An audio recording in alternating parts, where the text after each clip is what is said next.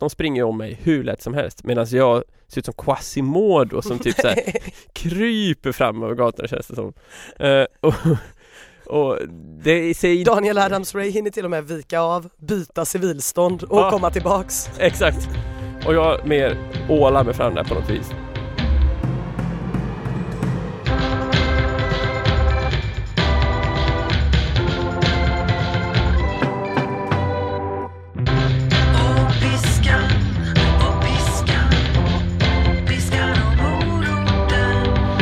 Avsnitt sju ska vi spela in. Ja, nu är det dags. Nu är det dags. Eh, Piskan och moroten, Ina Lundström heter jag. Magnus Karlsson heter jag. Och eh, vet du att nu är vi över 5000 lyssnare varje vecka Är det så? Ja. Fan vad kul. som lyssnar på när du eh, förnedrar mig med olika träningsuppdrag. Ja. Men 5000, vi nöjer oss inte där va? Nej, upp, upp, upp, upp, upp. Ända upp till toppen. Ja. Skitbra. Hur mår du? Eh, lite krasslig Jaha. ska sägas. Det ja. kanske hörs på min mer whiskiga än vanligt röst. Ja, man vet inte om det beror på eh, utgångar eller sjukdomar hos dig. Nej, och det kan ju också vara svårt att och, och, och helt ta bort utgångarna ur, Ja. ur eh, ekvationen. Ja, jag förstår. Hur är det med dig? Ja men det är ganska bra. Mm? Du har ju Mm. sprungit maraton. Ja det har jag. Det känns på många olika Ja. sätt. Jag är trött, jag har ont, eh, jag är också ganska glad. Men man blir fysiskt trött, det är som en jag på att säga. Ja, men man, blir, man blir verkligen fysiskt trött i många dagar efteråt. Ja. Eh, Och eh, benen gör väldigt ont i många dagar. Men nu börjar jag släppa lite. Och du ville ju springa Stockholm maraton under tre timmar. Absolut. Mm. Och hur gick det med det? Det gick bra. Gjorde det det? Ja, Ja, ja 2.58 Gött. in på. Ja, det var jävligt gött. ja. Eh, Det var Tre timmar har varit ett sånt där stort mål för mig och det här Mm. var mitt första maraton och jag klarade det mm, trots att jag blev väldigt trött på slutet. Och din heta pappa, vad har han för bästa tid på maran? Hmm, måste vi prata om det? jag tror han har gjort 2.53 där Mm. någonstans. Mm. Mm. Mycket tydde på att jag skulle slå den tiden tills jag blev lite trött. Men det kan vi prata mer om sen. Mm. För att vad som hände på slutet av det här loppet var lite jobbigt. Ett maraton är 42 kilometer långt. Mm. Någonstans runt 41 glider en bekant figur förbi mig. Jaha, Daniel Adams Ray. Popstjärnan. popstjärnan, eh, vilken popstjärna? Daniel Adams Ray var ena halvan av Snook tillsammans Ja. med Oskar Lindros. ja, men De på den tiden så, Pang, pang, Ja, ja, ja. Just det, just det. Ja. Mr Cool. jo, nu vet jag. Ja. Mm. Han är en cool kille med solbrillor på Mm. Ja, något sånt. Ja, hur som helst. Eh, jag sprang bredvid Daniel Adams Ray ganska länge under det här loppet. Ja. För jag har upptäckt tidigare att vi är ungefär lika snabba jag och han. Okej, Jag såg honom i målfållan efter Göteborgsvarvet. Då spöade jag honom med Mm. en eller två minuter. Mm. Mm, men han har, jag tror han har gjort Ironman och hela köret. Han är en riktig sån superlångdistansare. okej. Under långa delar av loppet så sprang jag då bredvid honom. Vi sprang lika fort. Sen så händer det någonting vid 16-17 kilometer. Jaha, En tredjedel in i loppet. Jag springer alldeles bakom Adams Ray. Han får en påse langad till sig. Inte en påse langad till sig så som artister ofta får påse langad till sig utan en, en plastkasse typ. Ja. I den ligger någon liten låda som man plockar fram. Eh, och jag tänker, vad fan händer nu? För att det vanliga är att man får en vattenflaska eller en energigel eller ja sådana eh, sportiga grejer. Mm. Han får något annat. Vid nästa kurva så plötsligt, plötsligt viker han av Adams Ray och eh, spurtar bort mot publiken. Tänker man så här, är han lite bajsnödig Adams Ray? Oj, oj, oj. Det kanske han är, men inte på det sättet. Nej, Men men vilka rubriker det hade blivit. popstjärna bajsar på Odengatan. Oj, Uff. oh, jättebra. Eller vad gatorna heter, de heter något sånt där allihop i Stockholm. Mm. Jag kan inte det så bra. Hur som helst, vad han gör när han kommer till publiken är att han sätter sig på knä. Oj, men nu låter det ju verkligen som att han ska bajsa. Ja, inte på knä på det sättet. Nej. Eh, för där står en tjej, som jag gissade hans tjej. Ah, För han friar till den här tjejen, oj! tror jag. Han räcker fram någon slags ring eh, och eh, bara några sekunder senare är han tillbaka i vår klunga och springer igen. Så att vad vi förmodligen har bevittnat där är världshistoriens snabbaste frieri. Ah, Och plötsligt springer hela klungan och vänder sig om och frågar Sa hon ja eller? och vi vet inte. vadå, För- han svarade inte? Jo, eh, han svarade något i stil med att han trodde att hon inte skulle hinna svara. Men Nej. han såg jävligt glad ut, så att Mm. eh, förhoppningsvis var hon ja. Mm. Vad man kan undra är varför inte det här blivit en nyhet? Det känns ju som den perfekta kvällstidningsnyheten. Ja, Han springer ett maraton, viker av Ni kan inte ana vad som hände sen. För Nej. dessutom stod det en fotograf där och plåtade alltihop, tror jag. För det står ju fotografer längs hela banan på ett sånt lopp. Så att eh, Aftonbladet, Expressen, den bjuder vi på. Ett litet anonymt tips. Det kan, men vad kon, men kan det bero på att det har varit Håkan Hellström-konsert så att det liksom inte har fått plats med någon annan journalistik i Eh, tidningen? Ja, mycket tyder ju på det. Ja. Det var mycket Håkan Hellström i helgen här. Ja, Det var rätt skönt att inte vara i stan när det pågick. men hon kanske inte sa ja då, för det, det vet man ju inte då. Nej, det vet man ju inte. Mm. Men han såg så glad ut. Så jag tänker att hon borde ha sagt ja. Ja, Men det är väl det som Aftonbladet och Expressen får ta reda på. ja Don't vi vill ju inte gräva i andras privatliv. Vi är ju inte grävjournalister längre. Nej. Vi har liksom släppt det spåret bakom oss, även Ja. om det vi lärde oss på utbildningen när vi pluggade ihop. Mm. Eh, idag är för övrigt fem år sedan vi hade vår examensdag. Har jag Oj. sett på Facebook. Ja. Oj! Jag såg en bild på mig själv. Det var en bild, eh, jag minns att när det begav sig så var det någon som sa att jag såg ut som Peter Eriksson. Du vet, miljöpartisten. Ja! Oj! Ja, Mm. jag är lite rundare där kan man säga. Ja, Mm. Men det är ett sidospår. men ja. Mm. Jag tänker bara att då, det måste ju vara lättare nu Ja, när du inte ser ut som Peter Eriksson längre att ha en het pappa än att ha en het pappa när du såg ut som Peter Eriksson. du menar för att jag skulle ha känt större konkurrens då? Ja. Ja, ja. Det som stämmer mest nu är att pappa har mer magrutor än vad jag Jag tror för övrigt inte det var så bra det här att vi pratade om pappa och eh, hans eventuella hethet här i podden för att det har inte varit bra för hans självförtroende. Alltså, total hybris. Han och mamma hade varit ute och åkt bil när de lyssnade på den här podden Ja. och plötsligt var han på väg ner i diket för att han blev så chockad. Sen så har han suttit så här. Sa, sa hon? Sa hon att jag var het? Sa hon Anki? Sa hon att jag var het? Det sa jag Mats! Och det är många som håller med. Ja, och eh, tydligen är min bror också lite kränkt och svartsjuk nu för att ingen pratar om att han är het. Jaha. Ja, jag vet inte. Han är väl okej? Man måste ju ändå säga att det är ju en bedrift att vara het när man är 59. Ja, men kanske inte när man är 30. N- Nej, det är väl ett typ krav. Ja, det är lite standardutbud. Okej, så du klarade ditt mål. Du fick se Daniel Adams-Ray fria. Ja. Vad, hur, liksom, hur var själva löpupplevelsen? För det var ju ditt första maraton. Ja, det var blev jag ganska första. förvånad när du sa. Ja, det är många som blir det. Eh, Men det var min första. Det var väl mitt kall att faktiskt springa nu då. Ja. Och det var intressant kan man säga. Jaha, vadå då? Ja men det är så här, eh, alla pratar ju om maraton som den ultimata distansen och liksom det, det är den mest traditionsenliga distansen sådär. Ja, Ska man springa något då ska man springa ett maraton. ja. Och det är kul att ha gjort det och nu börjar man fatta lite vad allting handlar om sådär. Först och främst kan man säga att 4,2 mil som ett maraton är, eller 42 195 meter. Det är ganska långt. Det, det, Det är rätt jävla långt. Det är två Göteborgsvarv på Mm, raken. Sådär. Och alla har alltid pratat om att den sista milen på ett maraton, det är liksom då det händer. Ett maraton börjar efter kilometer 30 brukar man säga. På Stockholm maraton brukar man säga Stockholm maraton börjar efter Västerbron andra gången. Okej. Och- Ja, för det är en sån bana där man springer samma varv två gånger eller? Ja, man springer, ja i princip, det, man springer två varv och sen så på varv två så gör man en liten detour över Djurgården typ. Ja, okej. Eh, Men i princip samma varv Mm.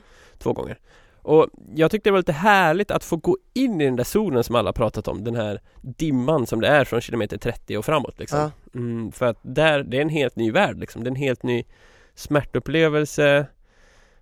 Man får brottas med allt från liksom energi till magproblem har vissa Till att man får kramp Till att det gör ont i ben och flåset tar stryk. Alltså det kan vara all möjlig skit liksom. Mm. Så det är som en helt ny värld man kliver in i. Och det var rätt ballt. Ja. För att jag kände mig verkligen skitpigg i tre mil. Eller inte skitpigg men Säg att det är 27 kilometer någonting så kändes det riktigt bra. Ja. eh, Jag låg och pumpade i fyra fart Om lyssnarna vet vad det betyder. Fyra minuter per kilometer. Ja, Kändes riktigt fint. Passerade 30 kilometers markeringen på ganska precis två timmar Vilket innebär att jag har snittat fyra fart hela vägen. Ja. Och håller man det hela vägen in i mål då går man in på 2.48 Ja. Men det var ju också där någonstans som det började bli riktigt jobbigt. Ja. För att för kilometer 31 då sjönk farten genast med 10 sekunder per kilometer Ja. Och sen var vi nere på 4.30 helt plötsligt Ja. Och det är en jävla skillnad att springa 4 och 4.30 fart Och då börjar jag bli riktigt, riktigt trött Mm. och få riktigt, riktigt, riktigt ont i ett ben Nej, Eh, nej inte benont. Väldigt benont fick jag. Eh, jag började dels få kramp i en vad. Mm. kramp är rätt jobbigt men jag hade inställningen att börjar jag gå då är det kört. Ja Jag det. måste springa på, jag får bita ihop och verkligen bara Ja. Ta mig igenom det här. Och jag började få ont liksom i någon muskelfäste uppe i rumpan på ena sidan. Det var där det började som allra ondast. Rövont. Rövont. Och det är liksom sån här smärta som bara skär in i kroppen och det liksom varje steg är en riktig, riktig, riktig pina. Ah. Så att jag tappade väldigt många placeringar från mm, framförallt från kilometer 35 och framåt då. Ja. Men det var ändå härligt att få uppleva det där och att jag fick slita som ett djur för att komma under de här tre timmarna. Mm. Jag fick verkligen inte ge upp på slutet. Nej.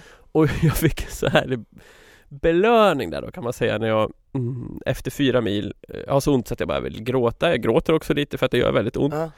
Eh, Alla springer om mig. För att det här är ett läge i loppet då där det är jättemånga löpare som inser att de har vittring på att komma under tre timmar. Och tre Ah. timmar är en klassisk maratondrömgräns. Ja. Så det är jättemånga som kommer där i jävla fart för att de har ju liksom runners high och de Ja. är verkligen på gång. Så att de springer om mig hur lätt som helst medan jag ser ut som Quasimodo som typ så här kryper fram över gatorna känns det som. Eh, och, och det sig Daniel Adams-Ray hinner till och med vika av, byta civilstånd och Ja. komma tillbaks. Exakt! Och jag mer ålar mig fram där på något vis. Det, det ser inte vackert ut, det går inte fort och det är inte skönt. Samtidigt står folk och hejar på sidorna så här. Tycker inte att någon riktigt uppmärksammar vad det är jag håller på med här. Uh, förrän det plötsligt är en kille som Han går ut några meter mitt ut i vägen Ja. och, och tittar på mig och så spänner han blicken i mig och så knyter han näven och så säger han så här. Det är pannben det.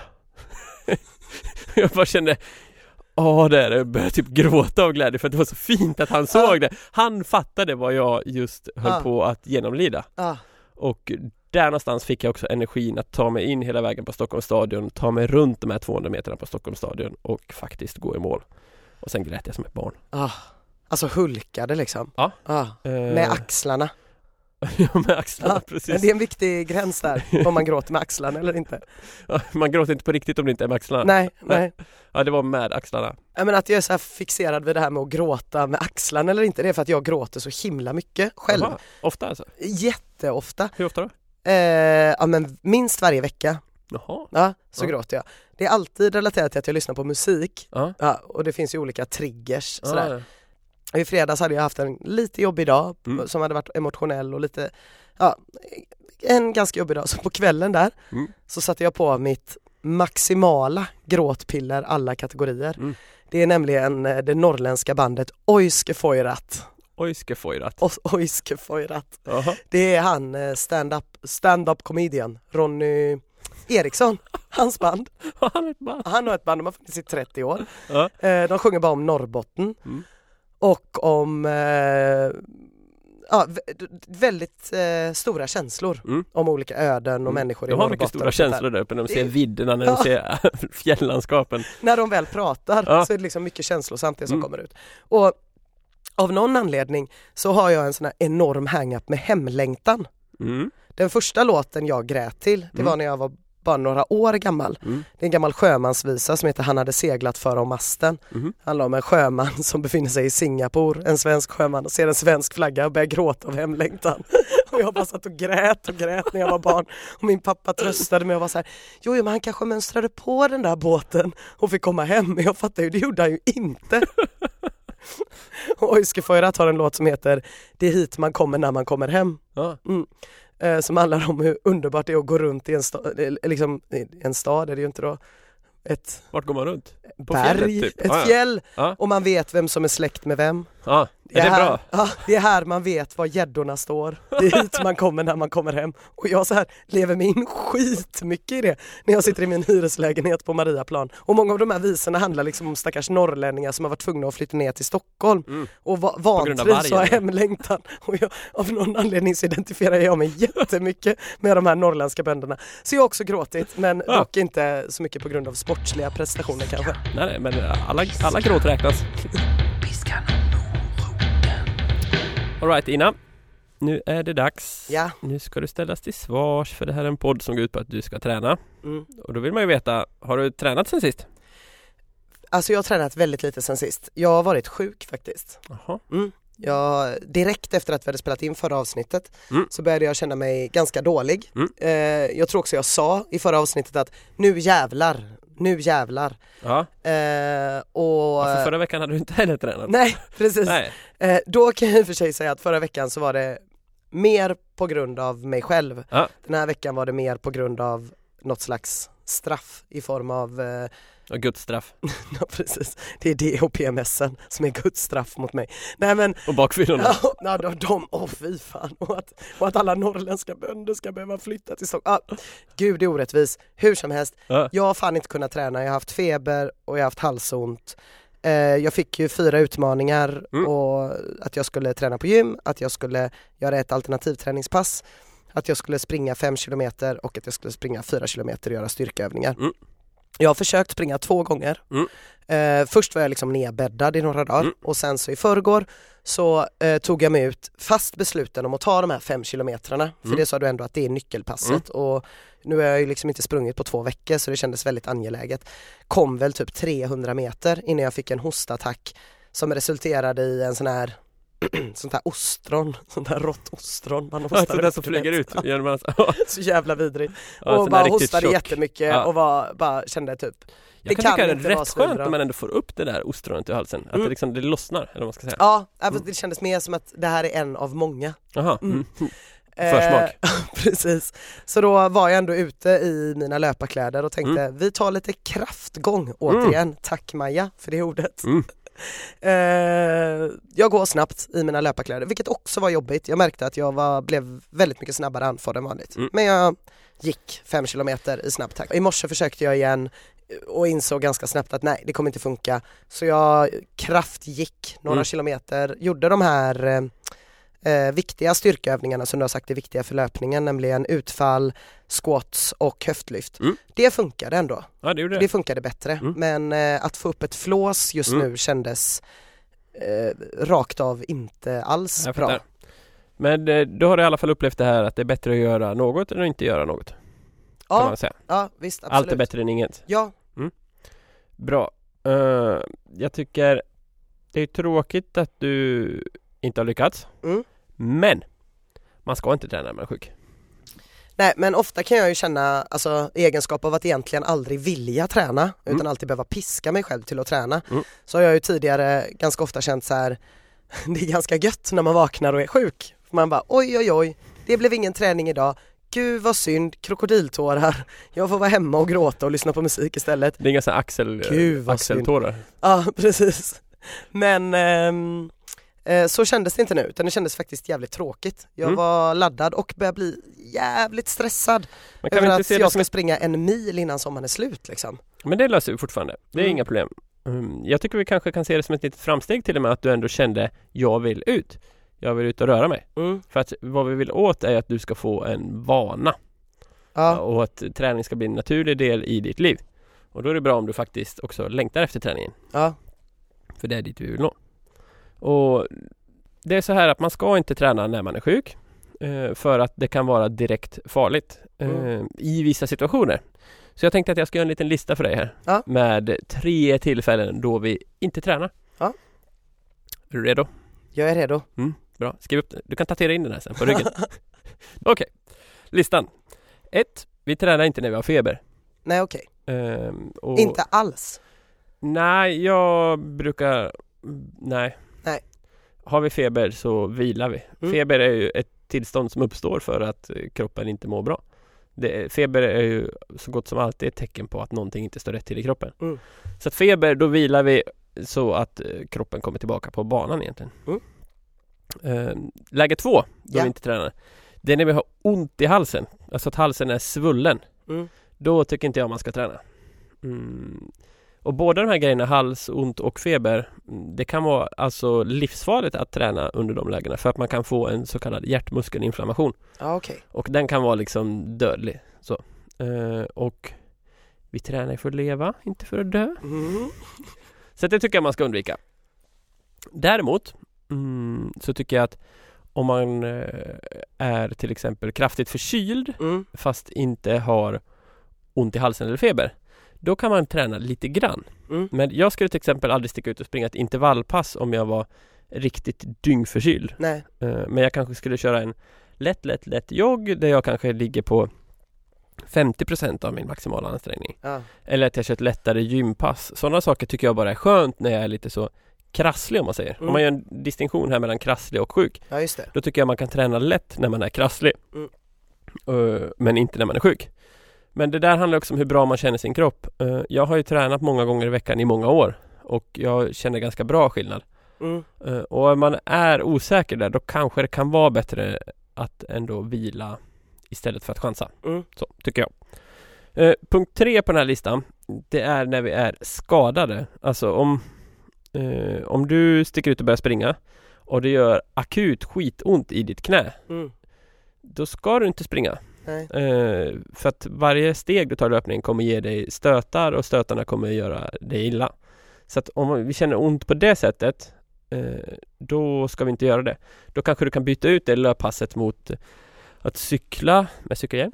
Eller att du simmar eller gör någon annan sån aktivitet, crosstrainer kanske eller roddmaskin. Alltså mm, vi vill inte att det ska göra ont på det där dåliga skadesättet. Däremot kan man bli trött i benen, eh, man kan känna att man har lite träningsvärk i benen.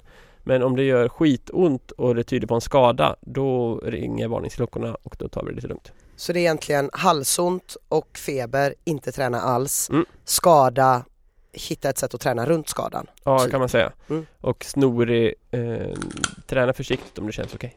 Ja, du får ursäkta Ina, men jag är lite uppfylld av mig själv och skulle vilja prata ännu lite mer om mitt maraton och eh, allt som det har givit mig. Ja, med tanke på hur extremt lite som har hänt i min ringhalva den senaste veckan så får jag väl vackert ja, lämna plats Det är bara att ta emot. Ja, ja visst. Då skulle jag vilja prata om det här med kost och maraton, för det är ju ett eh, gissel i sig. Om du tänker på en maratonlöpare, ser inte du då en sund person framför dig? En riktig ren levnadsmänniska? Jo, jo, jo, absolut, att, absolut. att springa maraton är något sunt. Ja, Så tänkte jag med. Eh, Men när jag skulle lägga mig där på uh, lördag kväll efter maratonet, då kände jag Fan, jag känner mig inte svinsund ändå. nej, Så tänkte jag så här, vad har jag ätit idag? mm. Så gjorde jag en liten lista. okej. Fredagen var liksom, det var tre rätters, det var öl, det var sprit. Det var, ja, lite av varje sådär. Ja, Det var mycket lösgodis. Det var, klassisk uppladdning, gick ju bra. Klassisk fredag. Ja, klassisk fredag. Ja. Eh, Du vet hur det är, man är i Stockholm. Ja. Det finns restauranger. Ja, man kör. Uh, vaknar upp på ett hotell, Östermalm. Så jag börjar med någon slags sötad yoghurt där. Och någon söt sån här müsli med liksom, Mm. det är russin och grejer. Det, Mm. Allt är väldigt sött. Sådär. Ganska bra när man behöver proppa i sig energi inför ett maraton, tänker jag. Eh, några olika sorters juicer. Mm. Väldigt mycket kaffe. Mm. Eh, till kaffe tar man en liten kaka. Mm. Eh, man äter ännu mer ägg, lite äggröra. Man äter ganska mycket där. Ja. Och sen upptäcker man pannkakorna. Ah, Mm. Sylt, grädde. Och de där pannkakorna, de är liksom så De är ganska flottiga där. det är Mm, som att de är mm. stekta i rikligt med smör. absolut. Och det gör ju att det blir också extra gott. Ja. Mm. Så jag sänkte ett gäng kan man säga. Vad är ett gäng i din värld? Om jag kanske åt Jag vet inte, säg att jag åt 4-5 då? Ja. Kanske? Ja, det är sånt. stabilt. Eh, väldigt gott. Mm. och eh, Det är ändå stabilt som avrundning på en måltid tycker jag. Ja men den, och så en Resorb till det för att få i sig lite salt Ja. Sen upp på hotellrummet, Mm. eh, ladda lite på sängen, blanda lite sportdryck, ta lite lösgodis sådär du vet, som man gör Mm. eh, inför ett sånt lopp Gott med lösgodis. Man kanske köpte en lite för stor påse dagen innan, kanske visst lite för mycket kvar. Eh, Sen så eh, packar man sin lilla påse och går bort till starten och gör sig redo. Man kanske tar lite lösgodis på vägen, Mm. lite Ferraribil. Ja. mm, Gott. Dricker lite mer Resorb, det är varmt ute. Sen då under ett sånt där lopp Då, ehm, då behöver man också få i sig energi. Mm. mm, Jag sänkte sex energigels under det här loppet Ja, mm, Gott, rent socker, det är som sirap en sån där egentligen ah, okej. Det är socker och lite lite vatten Rätt sjukt egentligen, så Väldigt mycket socker, sportdryck Mm. Under loppet också Pepsi fick jag i mig Mm. mm, Druvsocker Ja, Lite saltgurka fick man vid halvmarapasseringen jaha. Ja, så här stora jävlar som de har Ja, kapat det. på mitten. Ja. Kunde man liksom så suga ut Suga ut saltet sådär. Mm. Så jävla gott var det, det var helt sjukt. Ja. Mm, mer Pepsi, så fick man också lite kaffe där. Uh, någonstans här kring kommer jag i mål. Mm.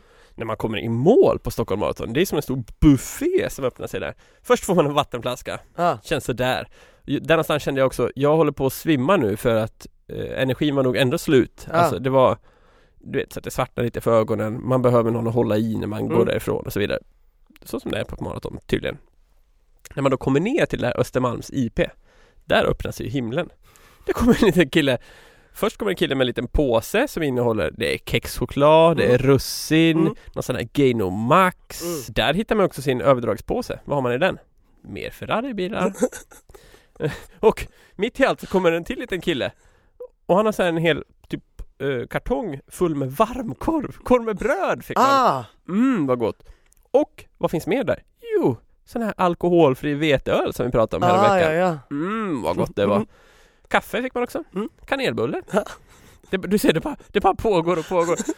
Så jag moffade i mig där mer och mer och kände att jag började komma tillbaka till världen. Mm. För att efter loppet, jag hade liksom så här stickningar i hela kroppen och var liksom, Men vad fan. kände mig inte bra. Men när sockret trillade in i kroppen, då, då började det arta sig. Och eh, då började det bli dags för lunch helt enkelt. Ah. Man har inte ätit lunch på hela dagen. Ah. Kanske hade jag ätit lite annat men inte lunch. Okej, Så jag och min kompis allt det här andra var bara mellanmål. Så jag och min kompis Rickard åker till det här Flippin Burgers eh, Mm. Som då är hamburgerstället nummer uno i Stockholm Som Mm. drog igång hela den här hamburgerhypen tror jag Hur som helst Ja, alltså grejen med Flippin Burgers är, jag står ju här lite och försöker hålla mig från att gå totalt all out, ragea eh, sönder hela den här jävla studion.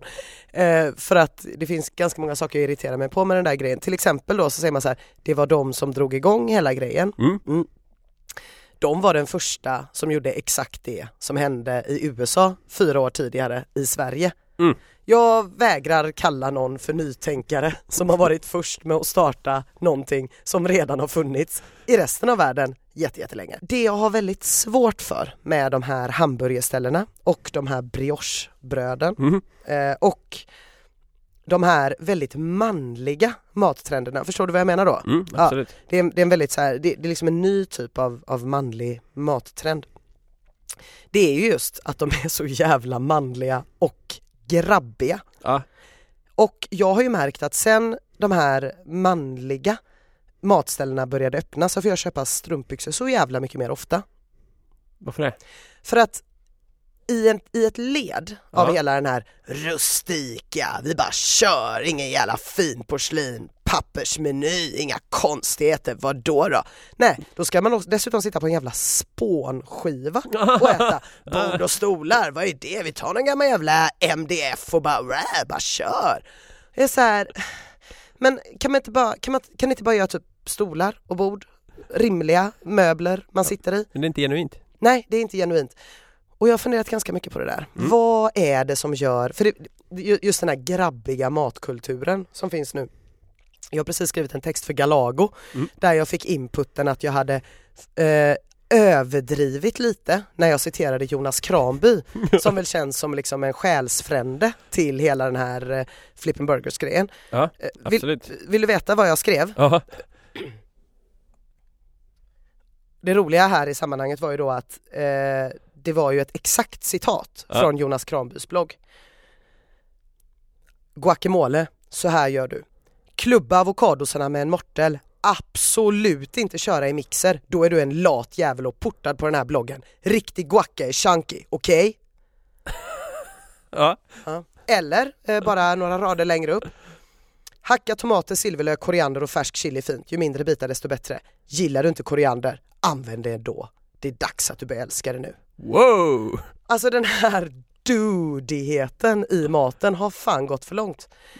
Jag tror att det beror på att de här männen kanske har lite problem med att laga mat egentligen. De, vill liksom, de är så här riktiga machomän och så känner de att så här, jag vill ju gärna bli kock men Mm. mina kompisar är ju typ så här byggjobbare och så här riktiga, de kanske tycker att jag är lite gay om Ah. jag lagar mat. Ah, ja, så då ska man ju supermacho, grilla med Precis spån så, då, precis, så då ska de vara så här bara, ja men när jag vill säga att jag är kock då kommer mina byggjobbarkompisar och bara Fan kock eller? Ja, ska du på dig förkläde? Vad är kjolen? Kom igen! Jonas Kranby, jävla bög. Och det är så här, inte jag! Du ska sitta på en jävla lastpall och äta en blodig burgare som jag ska slå dig i ansiktet med och så ska jag bara stå där och bara vadå, vadå, vadå? Mer rökesens, mer chili, mer sånt. Va? Är jag bög nu? Är jag bög nu? Är jag bög? En teori. behöver inte stämma. Nej. Fan nu kanske jag blev sådär arg ändå. Nej men då tänker jag att nästa veckas utmaning det blir att göra en sån här beer can chicken. Min kompis gjorde en sån och kom helt glad och var så här, ah vi gjorde ju beer can chicken igår och jag bara så här, tror du att jag ska ge dig beröm för det? Jag tycker att det är det töntigaste som någonsin har gjorts. Fan du känner mig bättre än så här. Du kommer inte få någon high five för din beer can chicken. Nåväl. Ingen beer can chicken. Nej, Eh, till nästa vecka.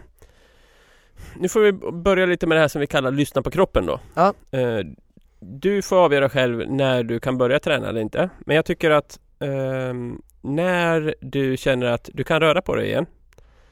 Vi kanske får börja med en sån här kraftgång ändå. ja, Eh, och om du känner dig tillräckligt pigg typ imorgon eller övermorgon då tycker jag kör 30 minuter kraftgång Mm. och om du känner att det känns bra under vägen lägg in några minuters eh, löpning så att du bara känner lite på det. Ja, just Att det. du kommer ihåg. Mm. Jag, Ina Lundström, är löpare.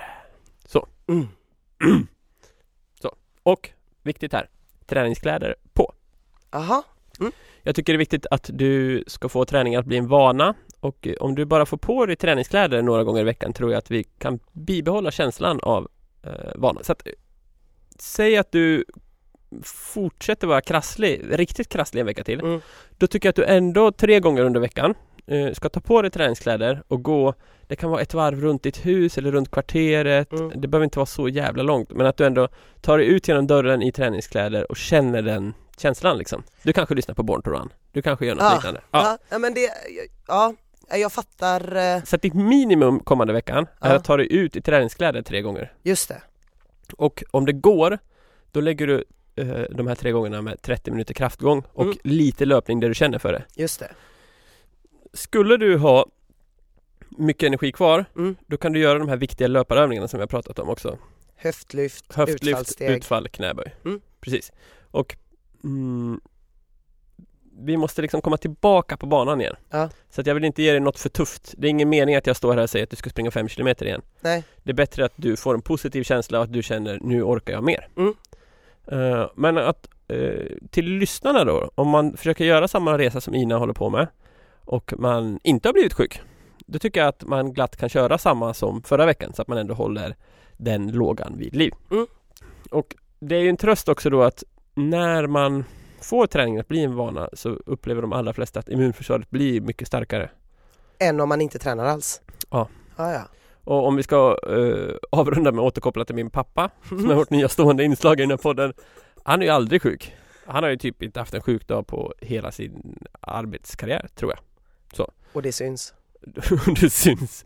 Eh, men det kan man ju tänka beror på att han alltid har rört sig. Mm. Tror Mm, vi säger så. Ja. ja, men det verkar rimligt. Ja, så att eh, håll bara Håll bara ångan uppe liksom så kommer du bli mindre sjuk vad det lider. Ja, så nu, ju- just nu om jag ska tolka det här då är det viktigare att jag behåller mina rutiner än att jag gör några liksom eh, stora framsteg inom min träning. Ja, ja, jag tycker det.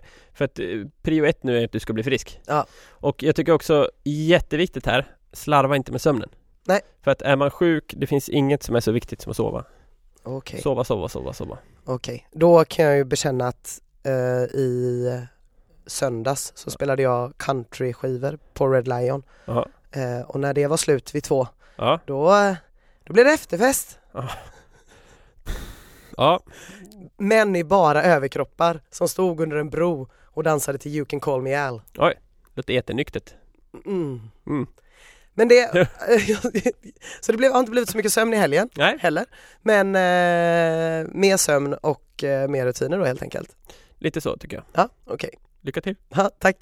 Vi hörs nästa vecka. Eh, tack till er som lyssnade. Som sagt, 5000 i veckan nu. Ja, Helt jävla bra. grymt. Och det, vi märker också att allt fler eh, hänger med oss i sociala medier. Mm. Man följer oss på Instagram, Piskan och moroten. Mm. Man följer oss på Facebook, Piskan och moroten. Eh, och man kikar in på vår hemsida piskanochmoroten.se. Det är fantastiskt. Och man hashtaggar ju gärna piskan och moroten när man gör, inte vet jag, man lyssnar på vår podd, man är ute och tränar, man ser en folköl, man lyssnar på Purple Rain, man ser en rakhyvel. För övrigt sjukt dåliga rakhyvlar på Mornington Hotel på Östermalm. Jag, det finns en film på vår Facebook där jag eh, kvällen innan Stockholm Marathon rakar benen till en härlig liveversion av Purple Rain. Mm. Gick väl helt okej på första benet men det andra, det var ju ingenting kvar på det där Nej. bjudebladet som låg på handfatet. Så att det var Ja det var ett litet blodbad kan man säga. Ja. Eh, eh, lärdom, använd en bra hyvel när ni rakar benen ungdomar. Okej. Och med de visdomsorden så tackar vi för oss och tackar Martin Permer som gjort vår grymma ingel. Tack Martin!